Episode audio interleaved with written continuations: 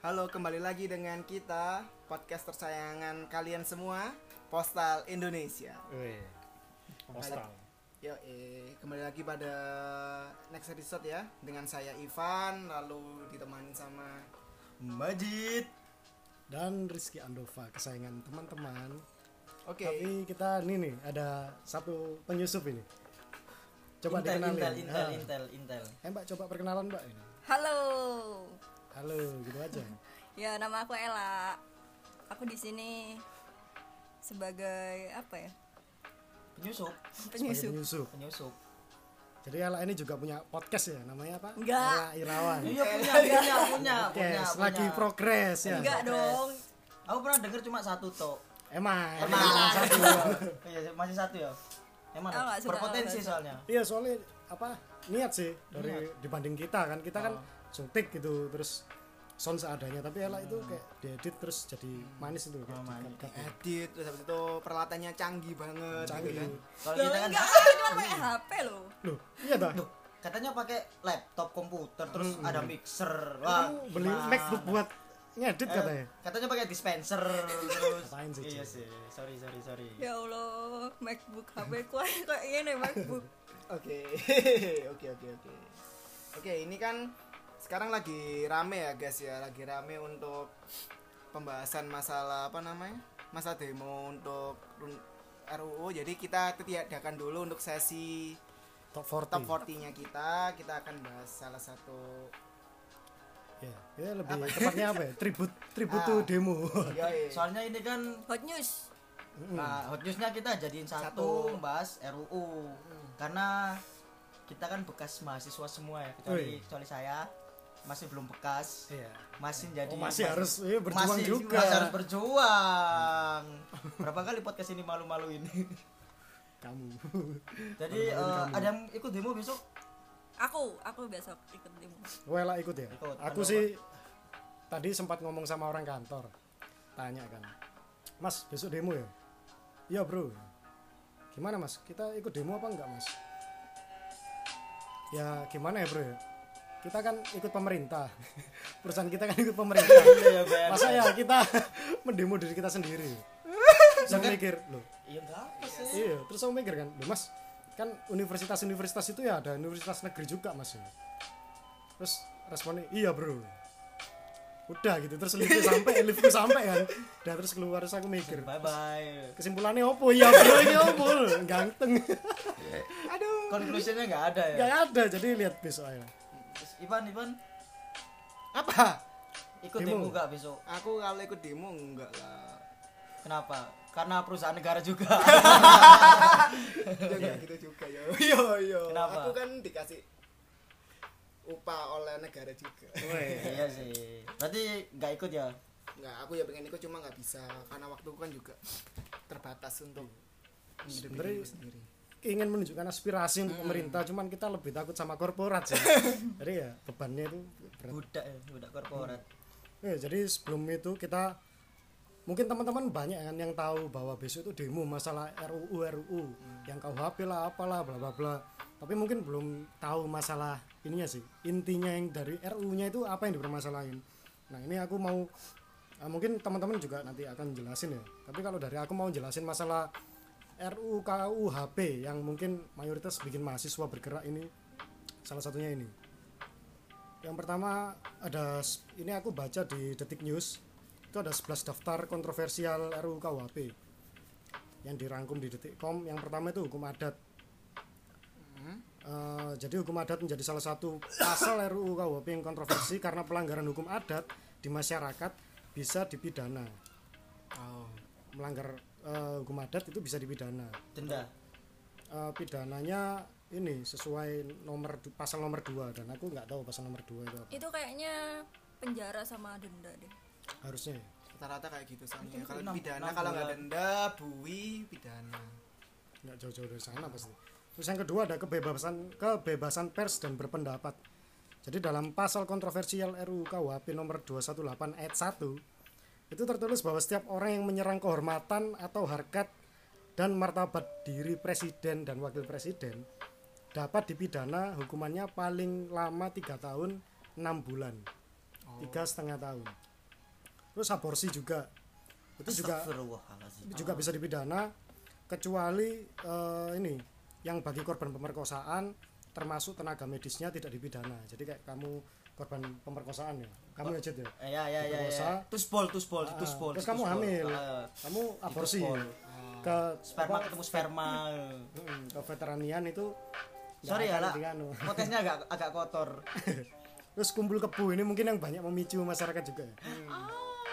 Eh, ini diatur di pasal 417 ayat 1 jadi di sini ditulis kalau setiap orang yang melakukan persetubuhan dengan orang yang bukan suami atau istrinya dipidana karena perzinahan dengan penjara paling lama satu tahun atau denda kategori 2 Astagfirullah. Kategori 2 kalau di tol itu paling berapa? 6000 ah fake BPJS berapa ya? BPJS terus memelihara hewan ini juga yang sering ada meme-memnya itu kan. Ya seseorang yang memelihara, memelihara hewan tanpa pengawasan sehingga bisa membahayakan orang atau hewan lainnya dapat dipidana paling lama enam bulan ya pak ya pak memelihara hewan tanpa pengawasan. Nah, Ya, tanpa pengawasan. dia itu kan kalau dia menyakiti masyarakat gitu loh Ci. oh. Kan ada kasus kan dulu yang anjing itu kan? Iya yang aku sering nonton channelnya itu sebenarnya. Anjingnya namanya Spartan kalau nggak salah. Spartan yang satunya nggak salah. eh. Nah, Ivan Mos ngomong anjing apa? Saya buat tambahin anjing nang aku. yang Majid itu yang punya maksudnya. Terus ada gelan, eh, gelandangan didenda satu juta terus alat kontra Gelandangan Iya. satu juta. ini yang mungkin lucu ya udah gelandangan dia karena nggak punya duit malah didenda. Didenda. Sebelumnya itu cuman dibui. Dibui. Terus, tambah denda terus dibui sama ada apa? Kayak pemeliharaan kok pemeliharaan sih apa sih? rehabilitasi Rehabilitas. pemasyarakatan Yes kayak gitulah. ya gitu gitu. Nggak pakai di denda, tapi sekarang pakai di denda. denda terus ada alat kontrasepsi oh iya iya jadi ini salah satunya RUU KUHP nomor 414 menyebutkan setiap orang yang secara terang-terangan mempertunjukkan, menawarkan, menyiarkan tulisan atau menunjukkan alat kontrasepsi kepada anak diancam pidana atau denda. Tercatat perbuatan tersebut dapat dipidana paling lama enam bulan. Jadi ini termasuk yang sex education itulah masalahnya.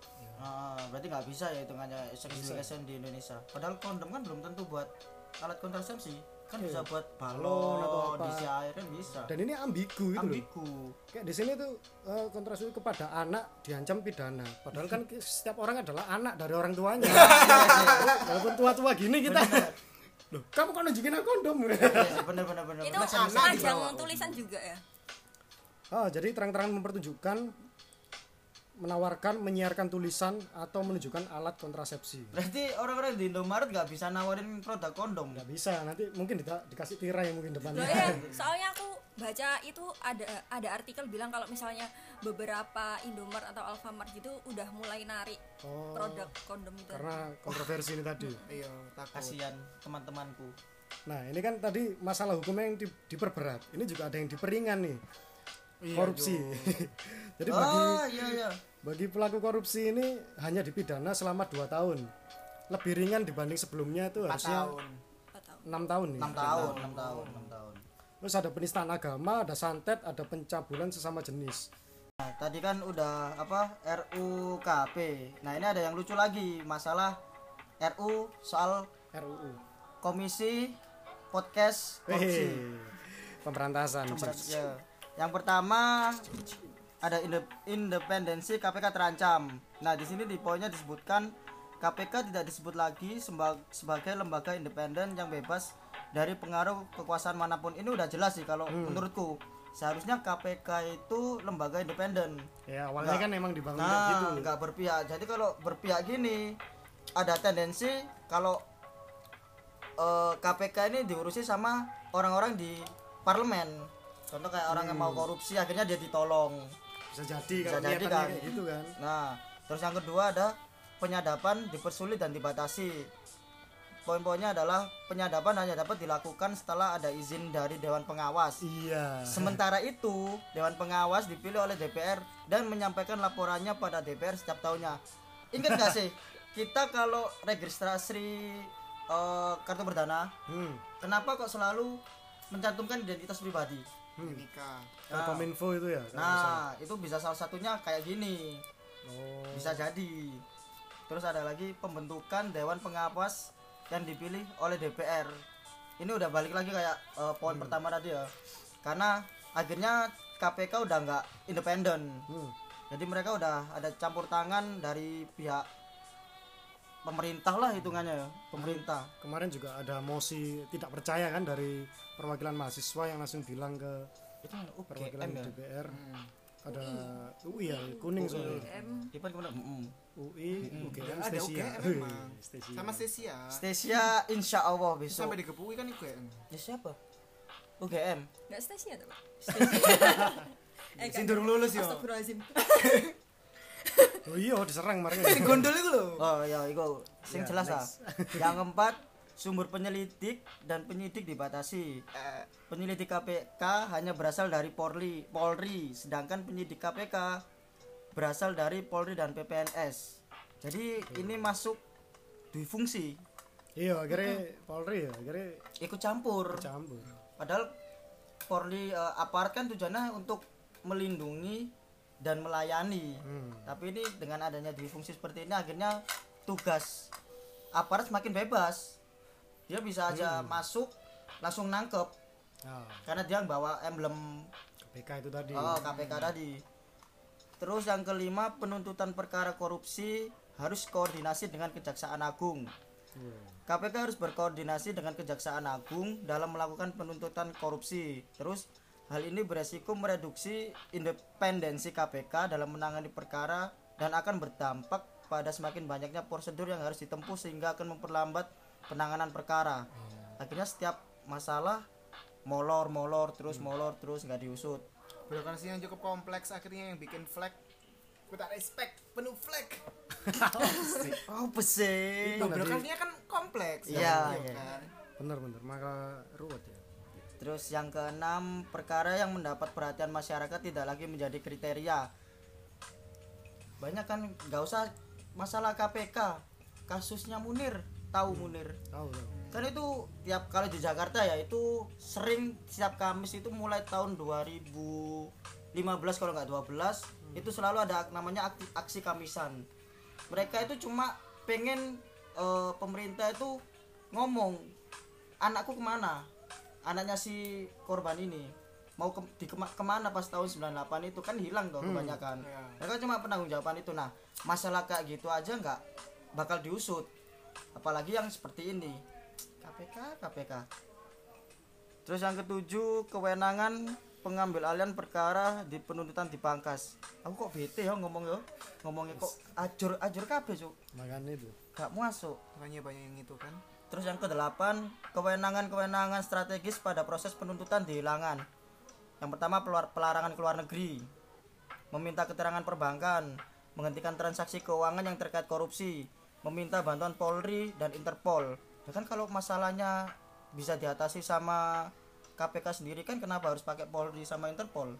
Ya kan karena itu tadi KPK udah nggak independen lagi. Nah, itu. Dilucuti kasihan sekali. Terus selanjutnya KPK berwenang menghentikan penyidikan dan penuntutan. Penuntutan, aduh ini bener-bener kacau sih kalau ini menurutku. Banyak banget pasal-pasal yang bakal dicederai sama undang-undang KPK. Terus selanjutnya kewenangan KPK untuk mengelola pelaporan dan pemeriksaan LHKPN dipangkas. Ini apa ya LHKPN ini? Aku agak lupa sih. aku nggak tahu malah Iya. Intinya pokoknya pelaporan LHKPN dilakukan di masing-masing instansi sehingga hal ini akan mempersulit melihat data kepatuhan pelaporan dan kewajaran kekayaan penyelenggara negara. Wah, Oh, ya ya ya ya. ya. itu Aset-aset gitu ya. Aset, heeh. Aduh, aduh. perbankan mungkin neracanya juga konyol sih menurutku. Aku ingin jadi orang KPK. Komisi. Tapi ada yang lebih lucu lagi tuh itu loh ada batas buat penyelidikan. Jadi gimana? dibatasi itu cuman dua tahun. Kalau misalnya dua tahun nggak Selesai. nggak selesai. itu Udah. hilang kasusnya. Kasusnya hilang. sedangkan kasusnya iktp Setia Novanto aja butuh empat, empat tahun. Luar biasa. iya ya sih, aku pernah dengar sih. jadi kalau di skala besar otomatis jarang bisa untuk ditangkap dong. Kan dua tahun udah selesai Dua tahun penyelidikan nggak nggak cepet loh. Oke. Next ada apa lagi yang pasal-pasal agak kurang masuk akal?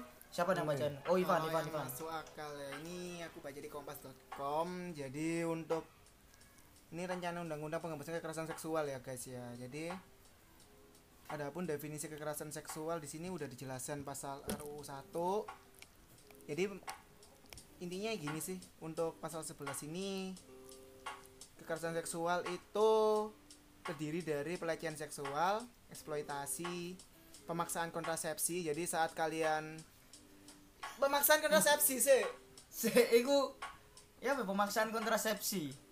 Jadi misalnya mau aku mau berhubungan badan Mau, kemudian ah. dia tak suruh pakai kamu pakai alat pakai ini nggak mau nggak Nggak mau. mau, ah. tak paksa loh ya tak paksa IPA Ipan. oke pemaksaan aborsi itu jelas kena perkosaan pemaksaan perkawinan pemaksaan pelacuran BDSM atau perbudakan seksual IPA dan penyiksaan seksual kau no ikut pasang di rumah BDSM Oke. Jadi kesalahannya saat memahami RUU ya guys ya. Ini kesalahan dalam memahami RUU ini, RUU PKS. Perspektif yang keliru. Undang-undang ini mengatakan RUU PKS itu merupakan lex spesialis atau undang-undang khusus dari kitab undang-undang hukum pidana. Jadi bukan dalam undang pidana tapi lebih kayak kompleks ke spesialnya gitu. Hmm. Pasal jerinahan itu misalnya ya jadi sudah diatur dalam pasal 284 KUHP. Dalam KUHP ini merum- dirumuskan sebagai kejahatan dalam perkawinan. Jadi konsep dari perzinahan kalau ini adalah kejahatan dalam perkawinan dia udah menikah. Habis itu Kekerasan enggak, maksudnya dia kawin lagi, zina lagi sama orang gitu, namanya berzinahan. Mungkin loh ya. Oh. Jadi dia bisa itu tumpang dulu. tindih. Tumpang Intinya seperti itu. Wah, tapi kalau nggak salah masih banyak sih poin-poin RU RU yang lain kayak pertanahan atau apalah apa mungkin gimana lah kamu kan suka baca kan kita kan Ya, buka jadi- informasi buku buku butuh informasi. Jadi selain itu tuh ada yang namanya RUU pertanahan dan RUU permasyarakatan. Hah? Yang pertama aku bahas RUU pertanahan dulu. RUU pertanahan itu ngurus tentang ya tanah. Nah, di sini bilang kalau misalnya waktu ada penggusuran Hah? terus mereka ngelawan, nah itu bisa dipidana. Hah? Oh, Jadi misalnya eh, lahannya itu digusur terus tapi mereka ngelawan gitu ya udah dipidana aja meskipun mereka cuma protes loh ya terus Wah, juga enak ya yang kaya makin kaya gitu terus juga kalau misalnya punya tanah tapi nggak ada sertifikatnya itu juga bisa ditahan Hei. Iya. nah yang RU permasyarakatan ini Ah. lebih menarik narapidana yang lagi di lagi di penjara itu bisa dapat cuti bersyarat jadi Wih, dia bisa berarti PNS dong. dia bisa camping sama keluarganya. Bisa PUBG-an, ada mabar. cuti. Iya, dapat jadi- gaji bulanan nggak? Takutnya tapi kalau cuti ini kan takutnya digunain sama orang-orang yang emang berduit gitu loh. Jujur ya kan kalau kita tahu kalau di sana kan mau makan enak mau makan HP pun juga harus mengeluarkan uang. Apalagi ada kayak gini mungkin ya kalau sekelas orang-orang marginal kan nggak mungkin bisa untuk menggunakan fasilitas ini. Justru orang yang Bener. kaya atau gue sing resek malah mungkin harusnya kalau kayak gini ya itu mungkin sangat-sangat berguna untuk orang-orang yang mungkin ya. Kan mungkin ada salah satu atau dua orang yang mereka itu korban salah tangkap lah atau apa mungkin ya. Terus karena itu sebuah kompensasi untuk dia ketemu keluarganya atau apa itu kan apa ya sebuah kebahagiaan tersendiri gitu loh. Masih bisa kayak gitu. Tapi- takutnya dikomersialisasikan gitu. Terus Iya apa sih. lah sebelum adanya RU permasyarakatan ini kan kebanyakan koruptor juga kayak gitu dia cuti keluar sendiri. Oh yang apa? Ada yang nonton tenis ke, ke Ah. Bali yang ya. Stiano Maria Sarapova? Ya Stiano Fanto bukan sih? Gayus itu. Oh, Gayus. Tambunan. Nah tapi kalau misalnya ada RU seniorku ini itu ya? Seniorku. Iya emang lebih senior sih kan Ya, nanti nanti dulu ya. Enggak sorry lah. Jadi kalau misalnya ada RU ini kan mereka bisa berlindung di balik RU itu. Oh iya benar loh kan boleh saya cuti ini. Udah pengajuan belum loh udah sambil sambil garap gitu Berarti pun kalau misalnya eh terdakwa masalah narkoba ya misalnya ngomong-ngomong narkoba. Berarti ya bisa dong mereka cuti juga. Loh, boleh cuti terus make dulu Makanya dulu Boleh, ya, iya kan? terus dia pulang Terus dia balik lagi ke penjara. tapi sambil bawa narkoba juga eh itu bisa loh kalau di penjara. Serius bisa loh. Ya, Tapi dia harus harus bayar. Nah, ya beberapa lapas lah pasti. mungkin ini kalau ngomong RUU eh RUU KHP ini aku jadi inget RUU permusikan yang kapan hari sempat oh iya. booming itu. Yang harus ada lisensinya itu harus kalau ada lisensi. Dan kalau kalian tahu itu rujukannya dari tugasnya anak SMK. oh ya dan ngambil di blogspot. Hmm, ini yang nggak kompatibel gitu nggak loh. kompatibel. Kan sekelas ya sorry sih, sekelas anak SMK dia masih belum ngerti dunia secara luas lah. ah. Musik ini, musik ini. Nah, itu memberatkan juga. Dan alhamdulillah teman-teman musisi dari Sabang sampai Merauke itu nanda tangani petisi di change change.org. Dan akhirnya ya alhamdulillah alhamdulillah RUU pem- permusikan nggak ditunda tapi benar-benar dibatalkan. alhamdulillah ya semoga RU-RU yang lain juga dibatalkan dibatalkan lah atau diberikan solusi yang lebih baik Kayaknya kalau eh, demo kali ini kan ngelibatin mahasiswa. Ya jadi inget kayak pas tahun 98 itu sih. Hmm. Pas tahun reformasi meskipun kita masih umur berapa kan waktu itu. Hmm. Cuma pas pada zaman itu emang yang nurunin Soeharto kan emang mahasiswa. Karena demo di mana-mana sampai di Senayan itu di gedung DPR sampai berapa juta? Beribu-ribu Hmm. sih. itu sampai iya kan? Itu aku kan sering lihat fotonya tuh. Ah, gimana apa mahasiswa dudukin gedung DPR terus pas aku ke Jakarta langsung itu aku lihat gedung DPR itu gede banget. gede, emang. gede banget dan lahannya tuh jauh banget dari gerbang ke gedungnya itu loh. Aku lihat lewat itu wih gila itu kalau mahasiswa sampai dudukin berarti wih peranakan jin gue gede berarti Nah, itu yang setiap tiap Kamis di depan DPR ada aksi Kamisan itu. bukan di DPR di depan istana Sempet waktu itu di DPR. Inggris Di depan DPR pernah. istana Buckingham Buckingham. Albert Hall. oke Oke, kita ngomongnya makin ke mana-mana ini Oh ya aku cuma mau titip pesan sama orang-orang yang mau demo. Jadi kita emang tidak setuju dengan rancangan undang-undangnya ya guys ya. Kita emang tidak setuju dengan orang-orang yang menurut kita lucu yang di sana yang duduk di parlemen. Namun saya ingatkan aku pribadi mungkin ya kawan-kawan juga pasti hampir sama. hmm, Kita jangan melakukan tindakan anarkis. anarkis jangan ya Jangan provokasi lah. jangan Anarkis. provokasi anarkis Terus habis itu vandalisme, Hmm. pembakaran atau perusakan-perusakan alat-alat soalnya itu nggak nggak masuk ke konsep dari demo itu tadi kan kita juga kalau kita itu elegan kita adalah mahasiswa yang emang di sana kita emang agent of change wah. yang akan berubah dunia ini menjadi lebih baik. Wah. Ya. Akan ada Avenger Ivan. Nih ya I'm a Captain America boy. Oke kapten Captain. America kan ini. enggak enggak. Kan Andova. Kan aku Thor Cuk. Wah, udah skip. Jadi kita ngomong-ngomong soal RU KUHP, RU dan lain sebagainya itu kan secara nggak langsung itu sebagai judgement kita ke pemerintahan gitu sih. Kita kan nggak tahu nih yang di dalam pemerintahan itu apa, nggak tahu yang digodok di DPR itu apa. Kita semata-mata dari sudut pandang kita sebagai personalan kan kita nggak bawa nama instansi, nggak bawa nama apa. Itu judgementnya kita. Nah, tapi mungkin ya mungkin dari pemerintah punya niatan yang lebih baik atau apa tapi dari masyarakat judgementnya kayak gitu mungkin tapi kalau lihat dari pasal-pasal yang kayak gitu sih itu kebaikannya untuk benefitnya mereka sendiri sih merugikan kita lah nah intinya. itu kebanyakan pasti merugikan kita Nggak kebanyakan emang 80% hampir 100% sih. Menurutku 95% lah. hmm, Pasal-pasalnya merugikan kita. oke jadi aku aku tertarik masalah judgement nih itu kan kita ngomong masalah pemerintah di judgement banyak orang tapi kalau dari kita masing-masing ini pernah nggak sih kalian-kalian ini dapat dapatin judgement yang mungkin sebenarnya nggak seperti itu tapi yang beredar di masyarakat itu judgement yang kayak gitu oh yo FYI judgement itu sebagai kayak apa ya eh ha, kayak menghakimi atau eh, pandangan subjektif seseorang terhadap orang lain gitu mungkin Oh sering kita, sering. Sering sekali. Hmm. Sering sekali kita. ya gimana Jit kamu kok kayaknya Oh, enggak, kalau masalah kan karena ngomongin subjektif, kita sering kan judge intinya ngejudge kan kita Hmm. menjudge orang ini kayak gini. Nah, sekarang kalau kamu sendiri, kamu pernah gak sih dijudge orang yang sebenarnya itu nggak kayak gitu, Cuk? Sebenarnya gitu. pernah. Belum pernah sama belum sekali. pernah. Belum pernah. Eh, pernah gak yo? Ah, gak seru hidupmu. Eh, Ipan. Enggak pernah. ya? Enggak berarti Oh, pernah? dia selalu benar. oh iya, oh iya, oh, ini. hampir mendekati Tuhan.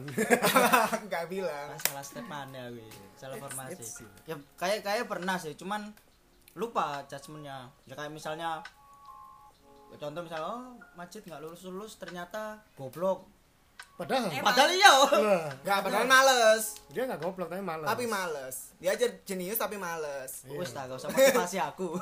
Itu motivasi buat kamu. Gak kan? iso, gak iso dimotivasi.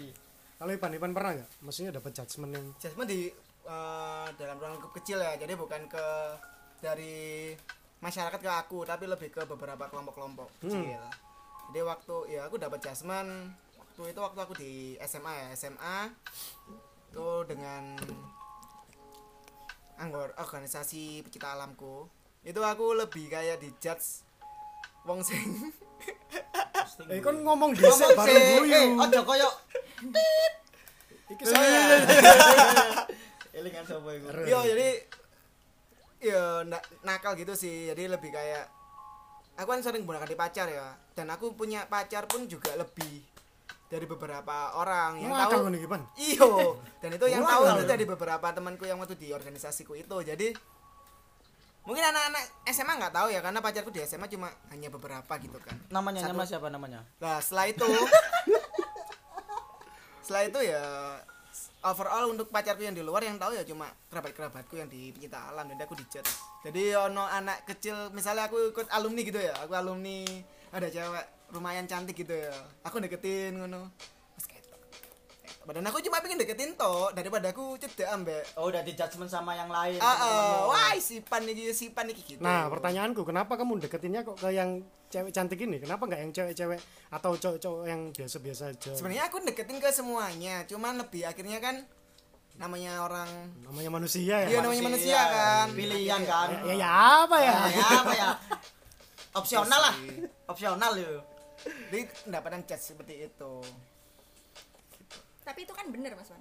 Iya emang benar. Nah, yang salah kan waktu aku itu sebenarnya nggak mau deketin dia, tapi aku dipikir aku kupingin deketin dia menjadi Oh, pacarku gitu loh. buat- Loh, enggak, aku itu nyaman Apa gitu. nyaman dengan cewek cantik. ya enggak sih yo, ya itu sih. Jadi ya, aku siapa sebenarnya sih enggak gak nyaman. Heeh. Siapa gak nyaman sama cewek cantik Yon? Enggak, cewek aku pinter aku juga suka. Gimana ya, lah? Gimana namanya? Enggak kamu Pernah di-judge nggak? sih di judge? Oh pernah sih. Jadi di di kampus waktu Hmm. di kelas gitu kan. Aku tuh waktu itu awal mulanya itu dari waktu mata kuliah agama. Jadi tuh dosen itu kan semester pertama kan mata kuliah agama. Dosenku itu kayak ngejelasin gitu kan. Tapi aku tuh kayak nggak yakin sama penjelasan dia. Aku tuh Ah. tanya tanya tanya terus sampai tanya aku tuh apa ya terus menerus gitu loh Hmm. nah di situ teman-teman tuh ngejudge kalau misalnya aku tuh bacot lah terus Oh. misalnya kritis muka tapi nah, gitu. kritis tapi keterlaluan gitu terus habis itu padahal tuh aku aku tanya gitu tuh nggak mengharapkan apa-apa gitu aku tanya ya karena aku emang nggak tahu. tahu, dan aku pengen tahu gitu nah abis itu di semester semester berikutnya kayak kalau kalau misalnya aku nanya itu teman-teman pada nggak mau gitu loh nggak mau milih aku Hmm. gitu terus udah mulai semenjak itu kayak aku bener-bener nggak mau nanya kalau misalnya nggak ditunjuk sama dosen Oh. Bener, bener. Kasihan ya. Bahkan mungkin kalau teman-teman kamu kan kadang sering sih, ayo milih siapa untuk penanya gitu. Mesti kamu di skip kan? Iya, soalnya takutnya lebih kritis ah, gitu ah, kan. Pernah, aku pernah di momen itu. Karena aku angkat tangannya tangan dua ini. demo. freeze. Udah ngefuck ini ya. Dosen, yo, you motherfucker. Kalau kamu, Duf? Oh, pasti sering. Sering. Sering. Ada apa sering di judge mulai ke masalah cewek ya. Sering. Nah, ini ini Sering banget. udah tahu sendiri kan. Saksi hidup.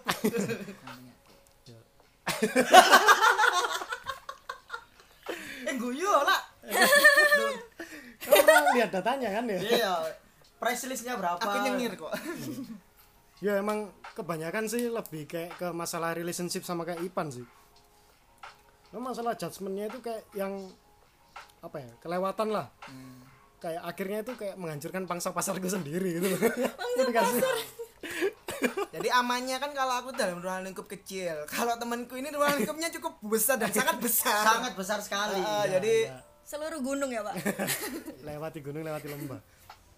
Jadi itu jadi kayak eh, dapat judgement yang apalagi sampai ini di nama nama podcastnya ini sendiri pun ada itu kan womanizer.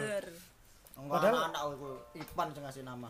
emang kalau ngomong masalah porsi temanku lebih banyak cewek daripada cowok karena emang ya kan akhir zaman kan udah diramalin sama nabi ya Iya. lebih banyak cewek daripada cowok tapi kalau aku personally personally aku nggak pernah kayak yang definisi bahwa aku main cewek terus cewekku banyak itu aku nggak pernah.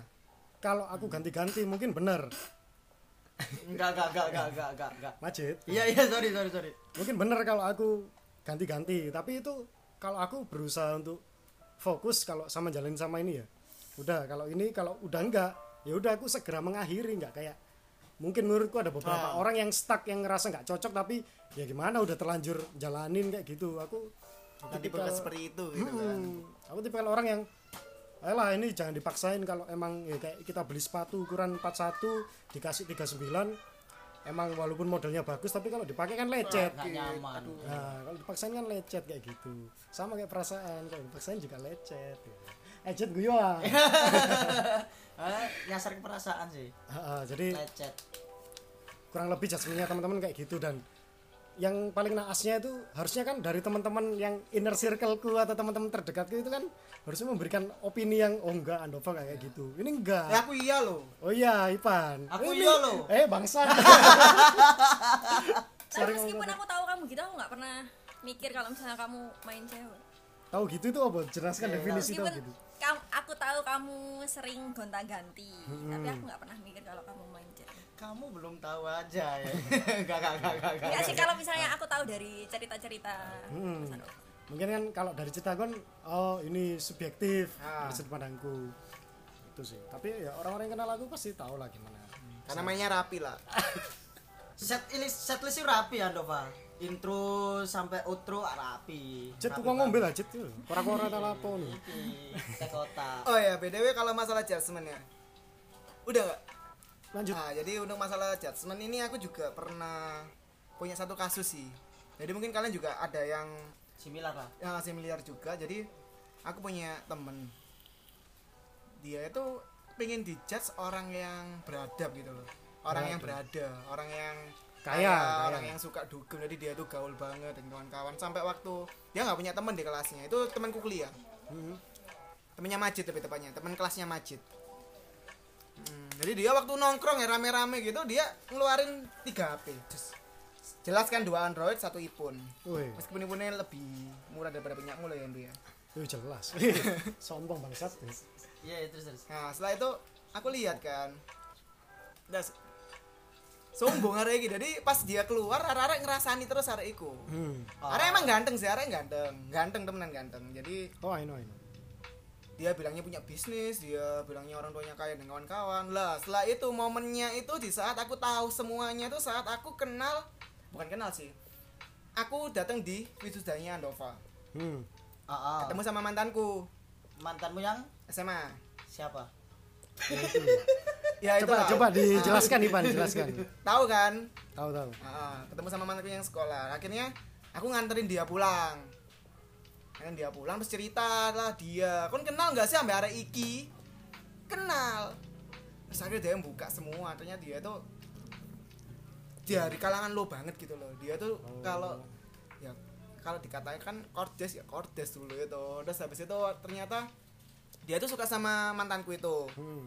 Akhirnya dia tuh selalu Oh, cowok ini? Cowok. Oh, cowok, oh. Dia tuh selalu untuk menge se- selalu ngatain pacarnya mantanku. Hari ini lo gak gaul, kayak milih aku po aku loh ganteng ini.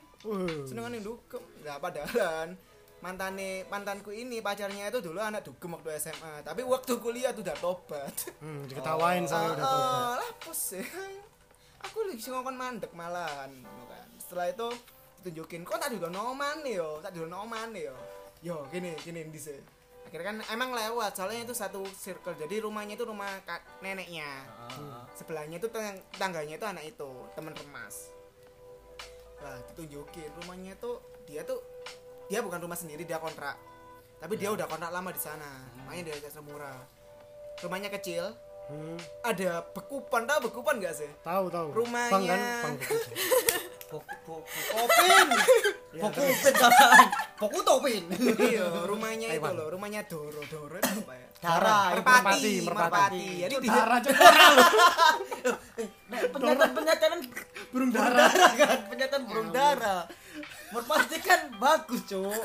Warna putih, bukan burung dara. Terus terus terus. ngawur ngawur cuy Iya, ternyata dia tuh suka main Doro sampai sekarang oh pilot Bayangin berarti Oh iya, berarti dia cita-cita jadi pesaing kan pesawat. Wah, cocok mari Golden Globe. Eh, dia pengen jadi penerbangan Oh.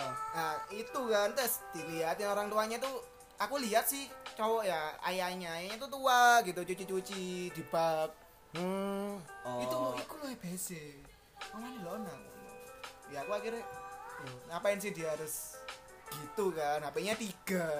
Tapi EBC kora-kora dek. Bak ah. Ya akhirnya kan kan udah sumber tambah cangkemmu ngono lho. Kan Iya, iya, iya, iya. dek kono koyo suwombong ngono. Harusnya kalau kaya beneran kan di bathtub tuh di mana. Di kolam renang gitu Kolam orang itu orang kaya men. Orang kaya. Kasur dah. Minimal kasur. dia bilangnya punya dispenser, usaha, punya usaha. cuci. dia bikin dia kerjasama dengan jam tangan eh pabrik jam tangan yang emang terkenal terus dia pingin ngeluarin jam tangan Apa? kawan-kawan Jam tangan apa? tahu tuh Daniel Wulandari. mungkin ya Danila Wis Daniel Daniel? Santo ya itu Oh. itu yang tak sayangkan gitu loh ternyata aku emang lihat langsung di fisik rumahnya dan ya sangat memprihatinkan gitu loh kalau misalnya di bedah rumah mungkin nggak bisa tahu itu bukan rumahnya dia sendiri kan hmm, bener Iya sih. pesan yang Sering sih. pesan yang aku ambil dari Ipan ini adalah Ipan habis dari wisudaku nganterin Iya, mantannya eh nganterin mantannya Eh, sumpah eksplisit banget loh. Gak apa tadi omong no iki. eh sorry Gak apa ta? ya enggak ini ya boy, aku aku harus menahan loh. aku refleks Aku harus menahan, aku harus ngerti. Itu sopo sih doi. Cuma aku menahan aja, cuma ya wes lah. Nah, kan ngomongin judgement ya. Biasanya kan cewek-cewek kan sering ngegosip lah intinya. Pernah nggak kamu lah ngegosip? Eh, di situ kamu sebenarnya nggak nggak nggak sering buat ngegosip. Tapi teman-temanmu ngegosip akhirnya kamu ikutan kayak gitu. keikutan. Sering pasti kalau cewek. Soalnya biasanya cewek kan sering gosip. Iya sering. secara subjektif tapi kalau cowok kan gosipnya secara objektif. Jelek ya jelek hmm. ambiar ya ambiar. Iya sering sih. Kalau misalnya aku nongkrong sama cewek-cewek pasti kan bahasanya orang lain orang lain orang lain gitu. Kan ya nggak hanya cewek-cewek. Kalau kadang kalau sama cowok-cowok juga gitu. Cuman ini salah satunya cuman eh, mereka kan mereka kan kayak ngebahas sifatnya orang lain menurut Pandangan dia, menurut pandangan dia. Nah, tapi ya kadang aku ngikutin ngikutin karena seru, kadang aku ngikutin terus tapi aku nggak peduli gitu loh dia Ah. siapa. Terus ya karena aku orangnya apa ya? Bodo amat. bodo amat gitu loh. Mm. Terus kalau misalnya apa dia sudah maksudnya yang dia bahas itu aku ngerti orangnya siapa. Tapi tapi aku nggak pernah menilai kalau orang itu kayak gitu. Maksudnya aku nggak pernah menilai. Kalau misalnya kamu nilai ini nilai masih paneka itu playboy atau apa tapi aku nggak pernah menilai dari karena ceritamu Hmm. Jadi cuman sebagai masukan gitu. Cuman waktu pas kamu di sana nih, itu lingkunganmu lagi bahas-bahas masalah Ipan misal. Nah, itu yang kamu lakukan ketika kamu nggak tahu itu Ipan itu siapa. Kamu itu kayak yang nggak mau ikut obrolan mereka atau kamu juga masih kayak ikut tuh sopo sih kayak gitu pura-pura dengerin. Pura-pura interest tapi sebenarnya nggak Oh. interest. Iya, jadi pura-pura oh iya gitu. ta oh masa? Tapi nggak tanya Tapi- dia itu siapa gitu ya.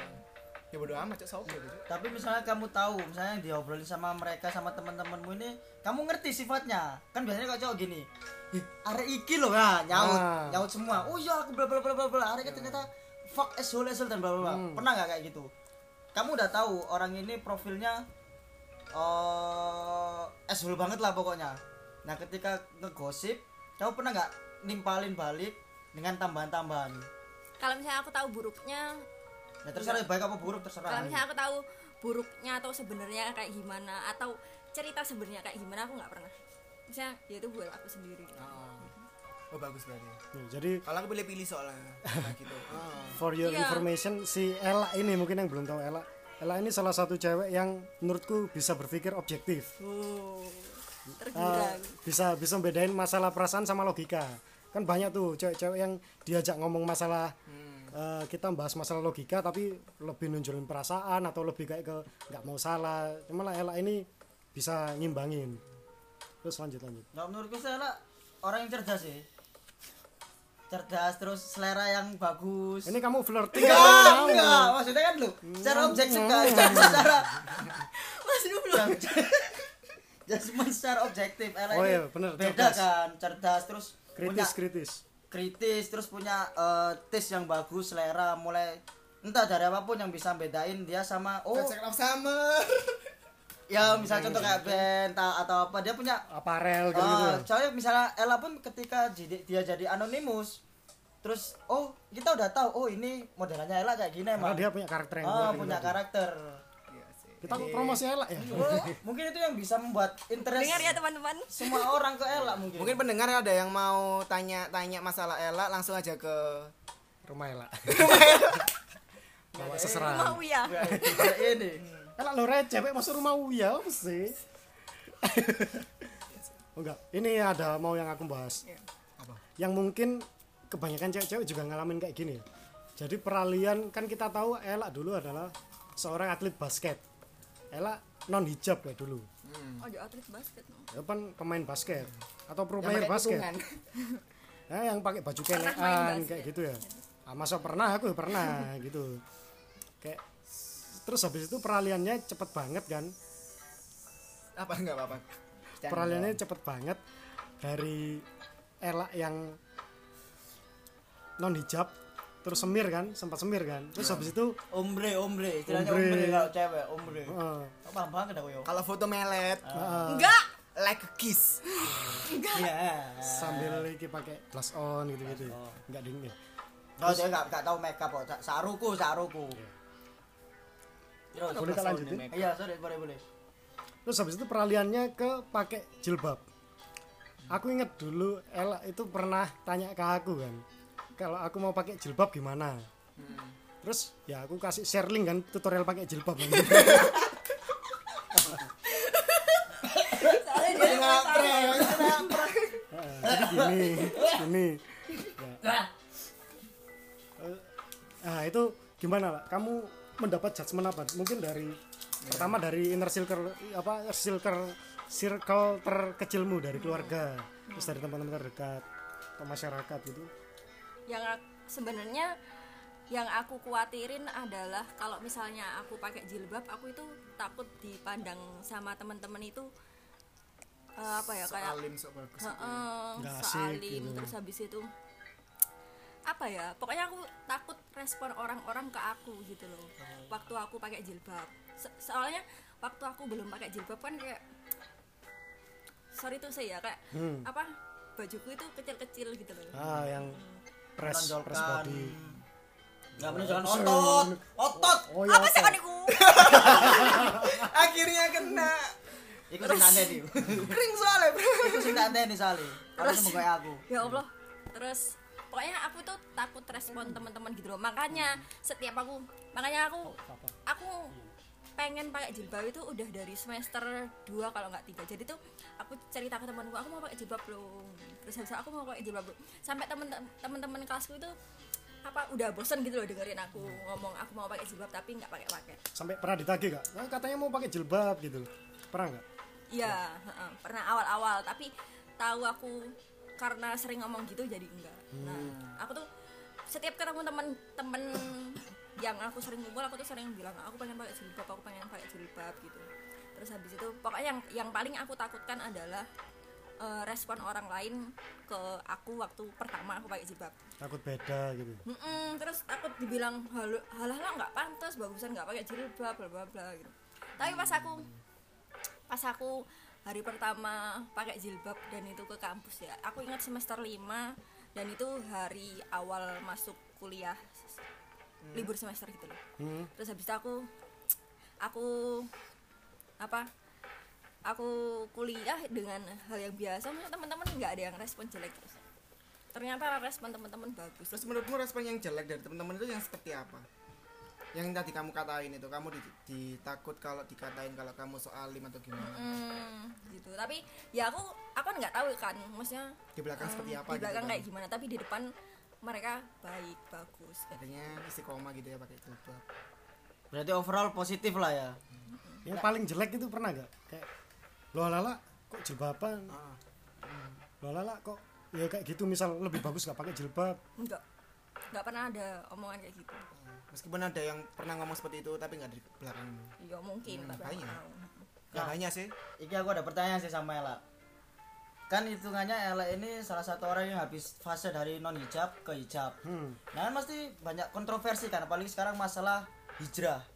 Ya balik masih ke judgement kan masalah judgement. Masalah hijrah. Kebanyakan orang yang habis dari non hijab ke hijab dia bakal sok alim dalam tanda kutip. Misalnya kayak subuh dia nge-share sholat eh, dua rakaat sebelum subuh lebih baik dari dunia beserta kedung kelintir ya terus kayak gitu. Terus eh, dia sering nge-share nge-share kalimat-kalimat yang kayak eh, berhijab lah dan bla bla bla intinya dia menyuarakan berhijab. Itu yang pertama. Terus yang kedua pernah nggak kena pelecehan? Kan pelecehan sekarang nggak cuman pas non hijab toh. Bahkan ada orang yang seks interestnya ke orang yang berhijab. Oh. ada. Nah itu dua pertanyaanku. Jadi kalau aku sih waktu kamu hijab? Sorry sorry. Rencananya sih. Yang pertama apa? Pernah nggak jadi orang yang langsung oh iya iya, iya. Nah, aku aku pasti menghindari itu. menghindari itu. Misalnya aku bener-bener nggak suka sama orang yang suka nge-share tentang keimanannya di sosial media. Bahkan aku risih sama orang-orang yang suka bikin story hijab berhijab lah terus itu ayat-ayat. Itu sungguhan eh, orang-orang toksik kayak gitu. Menurutku toksik ya. Orang-orang kayak gitu tuh tak mute dari Instagram dari story dan postnya. Padahal kamu sendiri ya berhijab kamu sendiri ya mempelajari agama tapi ngerasa risih. Heeh, ngerasa risih. Soalnya apa ya? Menurutku ya berhijab itu pilihan gitu. Nggak bisa meskipun itu menurut agama Islam itu dan menurutku itu wajib ya cuman ya nggak bisa em, wajib karena kamu sebagai muslim lah itu kan heeh. maksudnya nggak bisa kita memaksakan orang lain terus berhijab lah terus habis itu nge-share nge-share habis sholat tahajud foto di Ah, foto sih.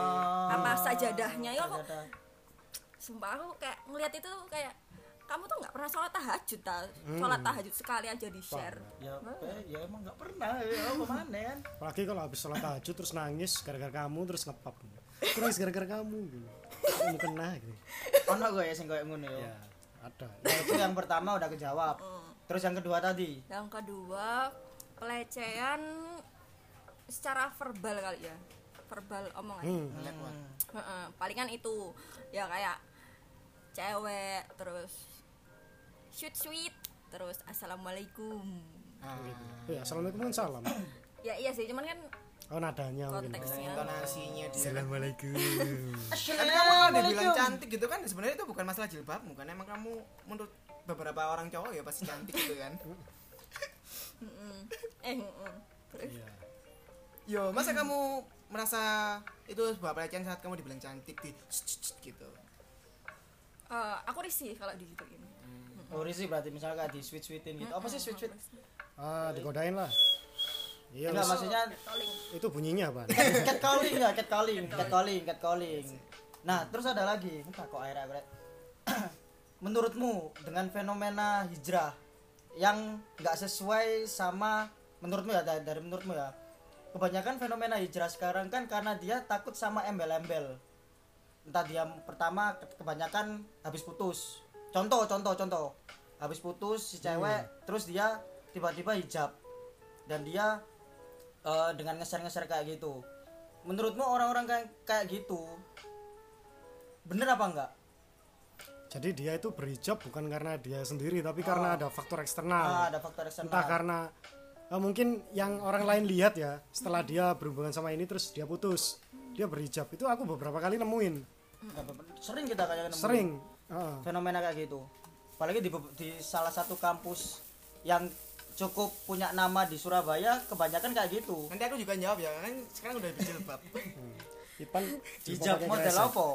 Zimbabwe. Ya gimana gimana itu?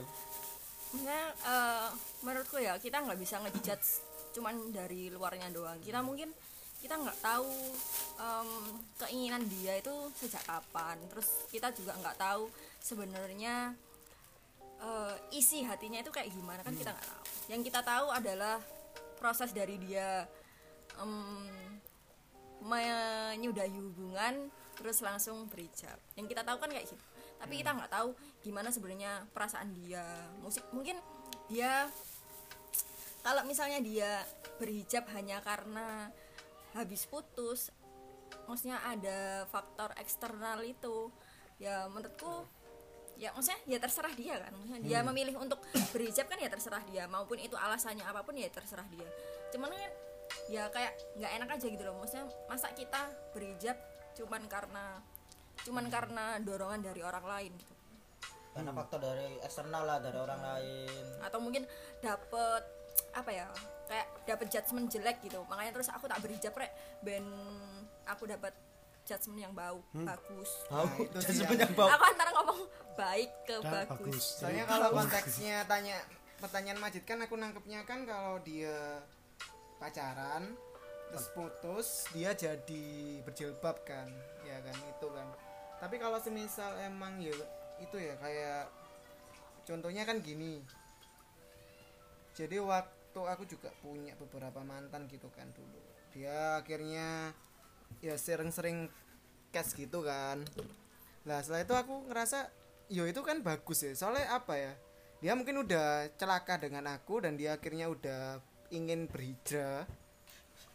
Terus dia menjadi lebih aku. baik iya mungkin loh ya kan? bisa bisa bisa. Mungkin dia udah cap nggak udah nggak mau ngerasain sakitnya di anu sama cowok gitu kan terus dia berubah karena dia ingin menjadi lebih baik lagi biar mendapatkan cowok yang lebih baik. Itu kan ya juga hal yang bagus gitu masuk akal sih. Masuk akal masuk akal. untuk Kal- konteks baik ya. Kalau itu tapi kalau untuk konteksnya Ella ini kan mungkin dia dari awal emang dia udah pengen gitu kan. Cowok cek tipe kalau tipe cewek yang emang tahan gitu kan. Terus tiba-tiba dia habis putus. Wah, anjir? Ya Jadi dia kan stigma jelek gitu loh maksudnya lah. Dia udah dapet stigma jelek akhirnya dia udah putus dia akhirnya pengen jadi stigma bagus mungkin karena fashion karena aku juga pernah dengar temennya mantan pacarku yang sekarang bilangnya ya itu mungkin fashion gitu loh kan tambah dengan fashion ya itu Hmm. jadi dia ingin ing- dia ingin berjilbab karena emang dia bikin fashion dia emang dasarnya cantik dan dia tuh udah pakai pakaian terbuka tapi dia berjilbab karena fashion iya banyak banyak Oh, sih iya. banyak sih ikutin banyak tren kasus gitu kan ya. ah, ah, kayak gitu karena kan berapa tahun yang kemarin kan banyak sekali rumor tentang hijrah gitu kan. Hijrah berjilbab hijrah berjilbab. Sampai orang-orang yang kita kira seperti kayak Miss Nikita itu kan Ah. juga berjilbab kan. Padahal dia juga notabene dulu kan orang yang seperti apa yang kita tahu kayak gitu. Akhirnya nggak berjilbab lagi kan. Dia iya dah. Ya udah enggak sekarang. Udah sempet berjilbab kan lah. ada beberapa orang yang kayak gitu emang. Dia Hmm. karena mungkin karena fashionnya udah nggak berhijab lebih dia lebih cocok nggak berhijab akhirnya dia melepaskan hijabnya nah ini aku mau tanya lagi sih. Setelah pindah ke hijab apakah semua outfitmu berubah? Maksudnya mulai dari kaosmu kamu jualin atau gimana yang dulu digunakan pas barang. sebelum berhijab? Iya pasti semua outfitku berubah. Kayak baju-bajuku yang tidak layak untuk dipakai baju-bajuku yang kecil-kecil terus Hmm. habis itu kaos-kaos yang tidak seberapa digunakan itu tak buat sumbangin ke cinta? Iya. Enggak. Kok cinta? Giveaway, tak sumbangin giveaway. ke itu apa? Panti asuhan enggak. Eh, orang gelandangan? Baksos. Baksos hima itu. Oh baksos. Baksos baksos hima baksos basket.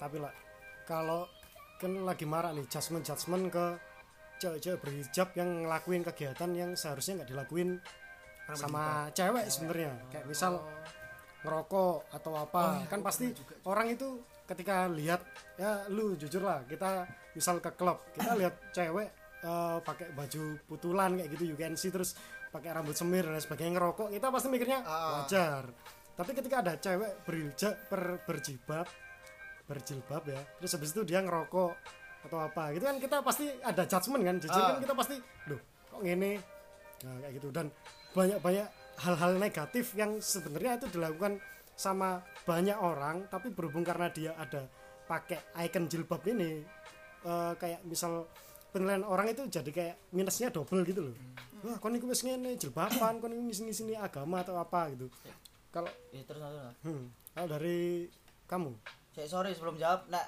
em, menurutku ya kalau dari versiku, nek menurutku mau dia berhijab, mau dia nggak berhijab, kalau dia ngerokok aku nggak masalah. ah, Aku orang yang paling nggak masalah dengan cewek ngerokok Ya. ataupun minum, nggak masalah. Itu sih itu toh. Nggak bermasalah, nggak pernah bermasalah aku. ya cewek-cewekku dulu ya ada yang rokok minum. Kalau nggak minum dehidrasi dong. Gimana lah Cringe. kalau mungkin awal aku awal aku pakai jilbab itu aku ngerasa gitu. Maksudnya aku apa ya ngerasa kalau misalnya hmm, kamu pakai jilbab tapi kok gini kamu pakai jilbab tapi kok gitu kelakuanmu gini kelakuanmu gitu. Terus lama-lama eh, semakin terus lama-lama aku sadar kalau misalnya terus kalau misalnya ngerokok gitu ya terus aku mikir "Lah, emang apa salahnya cewek ngerokok? Apa salahnya orang berjilbab ngerokok? Gitu kan ya sama aja kayak cowok ngerokok tau kayak gitu. Hmm. terus habis itu kalau minum juga ya kan sama aja kayak co- cowok cowok juga minum terus cowok minum kita ng- anggap itu wajar tapi kenapa cewek minum kita anggap itu sebagai masalah gitu. Itu kan misalnya persepsi orang aja. Kalau aku sih ya udah sih biasa aja. Iya. Iya sih kalau aku sih mesti kalau nanggepi hal kayak gitu aku mikir jilbab itu adalah ketentuan dari ini kan Al-Quran kayak gitu kan. Islam harusnya berjilbab kayak gitu. Jadi itu cuman ngomongin masalah ini deh general. Ibarat kamu SD kamu pakaianmu putih merah. Ah, SMP putih biru sama putih abu-abu kayak gitu kan. Terserah kamu mau nakal mau baik atau apa ya emang itu pakaianmu kayak gitu. Kalau aku sih mikir gitu ya walaupun dia mau minum mau ngerokok atau apa ya emang ketentunya dia sebagai wanita muslimin adalah sebagai berpakaian jilbab kayak gitu. Jadi tak mau nakal atau apa itu kan terserah oknumnya bukan urusan kita maksudnya bukan ranah kita untuk ngejudge ngejudge gitu lah. Di luar konteks dia berhijab kan ya terserah dia mau ngelakuin entah dia tiap malam minggu ke hotel Iya, atau urusannya apa dia. urusannya dia kan. Ngerokok minum soalnya kan emang aku pun sendiri punya beberapa temen yang kayak gitu. Dia kerudungan ya eh, secara outfit dia muslimah banget lah. Hmm. cuman dia juga ngerokok ya mungkin ngerokoknya ya surya kayak gitu. Rokok-rokok yang biasa dirokok sama cowok kebanyakan Samsu. Samsu Dia juga minum. Dan aku nggak pernah bermasalah. Kalau dulu emang aku bermasalah sekali. Ah. nggak nggak suka. Cuman eh, mungkin sekitar tiga empat tahun yang lalu akhirnya oh ya udah bebas aja mereka. Open mau minded ngero- gitu ya. eh, mau ngerokok mau mabuk ya terserah. Bahkan di klub pun oh kalau di klub nggak boleh sih. Di klub jilbab enggak jilbab nggak boleh. Mungkin di lungs boleh. Kalau di lungs boleh. Iya Kayaknya boleh sih, kayaknya. boleh. Kalau di klub memang ada aturannya berhijab nggak boleh masuk. Iya bahkan dong. harus harus minim. Kalau di forbid kayak gitu justru malah gratis. Kalau dulu itu. Kamu bawa cewek cewek pakai minimal Oh, di iya atas lutut. maksudnya ada larangan intrinsik untuk berjilbab tidak boleh masuk? Kayaknya sih beberapa udah. Larangan benar-benar oh enggak kalau di, yang Enggak. tertulis enggak sih kalau yang tertulis? Aku juga pernah kok dateng tapi enggak ke itu ya cuma ada pub bar gitu ya banyak cewek sing ngebir yo yo nggak masalah gitu kan.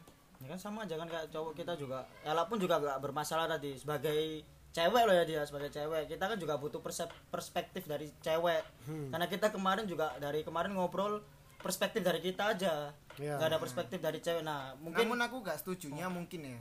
Ah nggak setujunya mungkin kalau dia emang kayak lebih menonjolkan ah bukan sih lebih kayak mengupdate dianya itu kerudungan terus kemudian dia rokok atau minum tapi di instastory atau seperti apa itu sih menurutku aku kurang agak suka. Oh, publikasi. Iya. Ah, mu- publikatnya itu loh publikasinya itu yang aku bikin kayak yo lapo sih? Iku iku karena emang dia pamer tapi bukan emang cara selfie-nya dia kan. Hmm. Kalau masalah kan kalau misalnya aku juga pernah datang waktu di smoking room TP lantai 6 itu eh ada mak-mak ngerokok bojone nggak ngerokok cowoknya nggak ngerokok yang ngerokok ini bojoe. Si cewek. cewek. Si cewek. Anaknya katanya bencong. Digendong. Nggak nggak ngabur ngabur. Anaknya Gopir gendong terus dikasih ke anaknya. Join join. Lele kele. Cek kan cek nggak dapat masalah karena itu kan emang dari dia dirinya sendiri kan. Dia emang kayak seperti itu tapi kalau untuk lebih ke pamer itu loh aku. Jilbab. Tapi aku nganu. Wani aku wani Oh, gitu. iku sing menurutku agak kampung lah. Ah kampung, banget sih iku. apa Itu. sih Oh. Ya, iya. kasarannya kan kita kalau ngomong alah kampung cuk. Hmm. Mentang-mentang kon dablek rokokan mabuk terus dipublikasi no Ya, aku tapi minumnya Captain Morgan. Murah. Aku mabuk aja gak pernah update kan mention sing kepengan ya rokok itu aja sih. so kesimpulan kita hari ini masalah RUU KUHP dan juga judgement. Masalah judgement lebih masalah judgement. oh sebelum itu sebelum closing ini ada pertanyaan closing juga. Setelah berhijab perasaanmu gimana. Personally ya. personally? Perasaan. Ah, Ah, perasaanmu setelah berhijab? Perasaan ya lega karena sudah berhijab. Maksudnya lega karena sudah memenuhi keinginanku yang lama gitu loh. Ya udah itu aja. Maksudnya nggak ada bedanya. Aku berhijab lebih khusyuk aku berhijab lebih lebih adem aku berhijab lebih apa ya lebih sejuk. Itu itu nggak ada. ada? Nggak ada. Bullshit itu semua. Oke bullshit. Asshole ya soalnya kan kalau ada yang ngepost ngepost eh, hijab itu bikin adem enggak. Sumo cari AC lah. Bikin ketombe juga gak sih. Rontok ya? Tumon gitu. Nggak bikin rontok katanya kalau Ya, enggak. temanku. Kalau rontok itu karena dia pakai ikat rambut terlalu kenceng gitu loh. Kan kalau pakai jilbab kan harus diikat oh rambut. sing yang gini di belakang gini ya? Dicepol. Iya nggak sih? Ya masuk di atas gini. Pocong lah. Gini dong. Enggak ini aku terakhir sama menurutmu sama cewek yang lepas pakai lepas pakai. Hmm. itu gimana? Ya nggak apa-apa.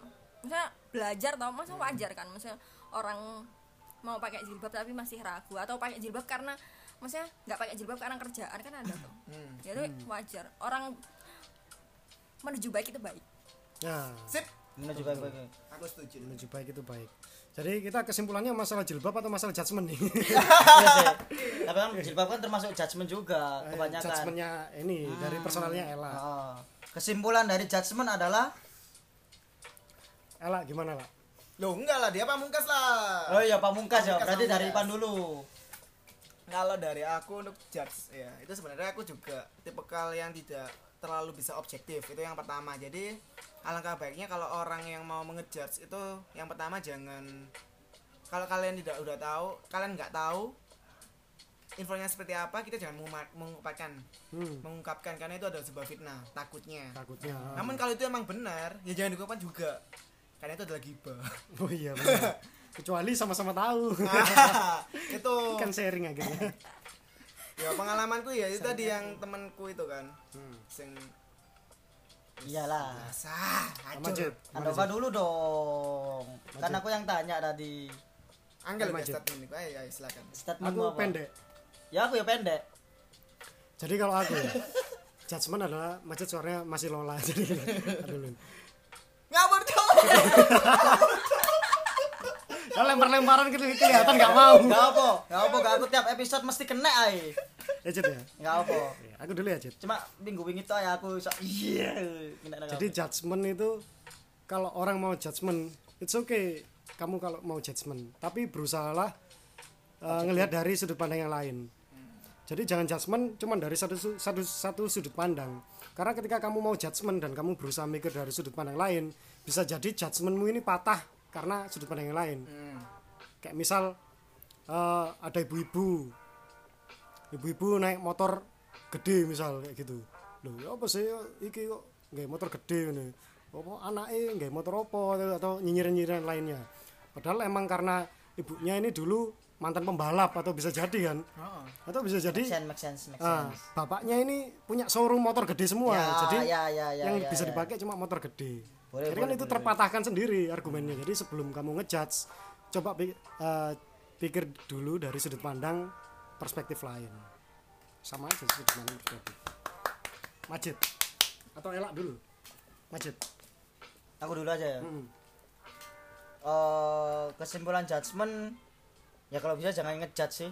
Meskipun belum ada di undang-undang, tapi suatu saat pasti akan ada judgement ke orang, pasti akan ada undang-undangnya. kan Karena juga ada judgement ke presiden nggak boleh. Ya kan ke presiden bukan ke sebaya lah. Intinya jangan lah kalau judgement karena itu suatu perilaku yang tercela dan dilarang oleh Astagfirullahaladzim. Cadel aku cadel cadel cadel. Ya kayak gitu sih. Jangan ngejudge lah pokoknya. Jangan ngejudge. Jangan ngejudge. Judge. Don't judge. Udah jangan don't judge. Just judge me hardcore pride. Kalau kalau aku sih em, kalau misalnya kamu ngejudge orang dan itu kamu pendem sendiri itu menurutku nggak masalah ya. Kita wajar kan misal lu wong iku rek lu wong iku rek kayak itu tapi kalau misalnya kamu pendem sendiri nggak apa-apa. Tapi kalau untuk di share kan selalu saring sebelum sharing. Kasih kasih lah selalu Sama ya? sharing sebelum sharing. Selalu saring sebelum sharing ya kayaknya segitu aja podcast kita bersama Mama Ella.